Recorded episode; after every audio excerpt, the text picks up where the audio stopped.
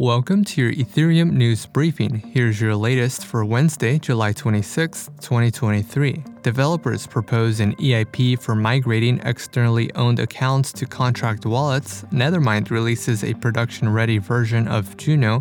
Altlayer plans to integrate the Espresso sequencer, and Farcaster supports ENS usernames. All this and more starts right after this message. Optimism, a layer 2 optimistic rollup, is providing us with 500 OP tokens to onboard users onto the network. For a chance to get a share of 500 OP tokens, be the first to mint today's podcast as an NFT on OP mainnet by visiting ether.fm forward slash NFT.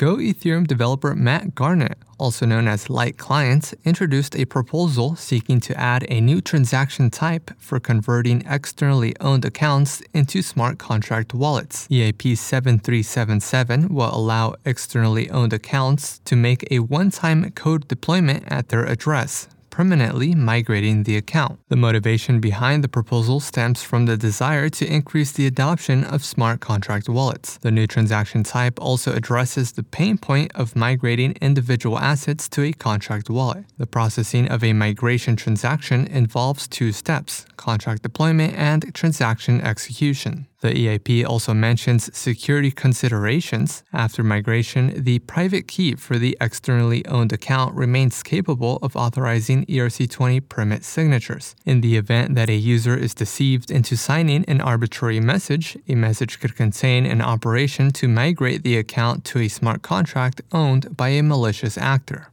Nethermind released Juno version 0.4.1, a production ready release for its Starknet full node client.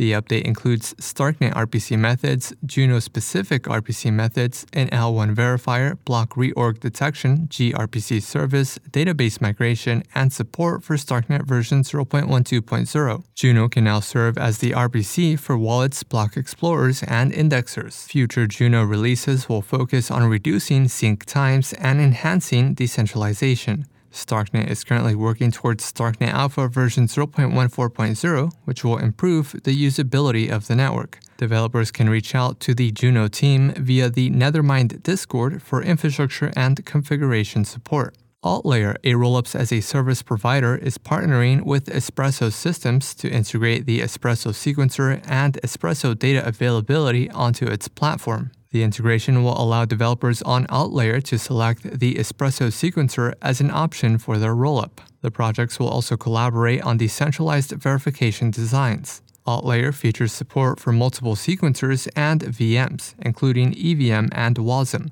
Altlayer is currently in the process of a phased testnet release and plans to launch to mainnet later this year. And lastly, Farcaster, a decentralized social media platform, introduced support for ENS usernames at the protocol level. Users can now set their ENS domain as their main Farcaster handle. To change a username to a .eth domain, users can edit their profile on the Farcaster web client and select a domain held in their connected address. The new ENS username will then sync across all Farcaster clients.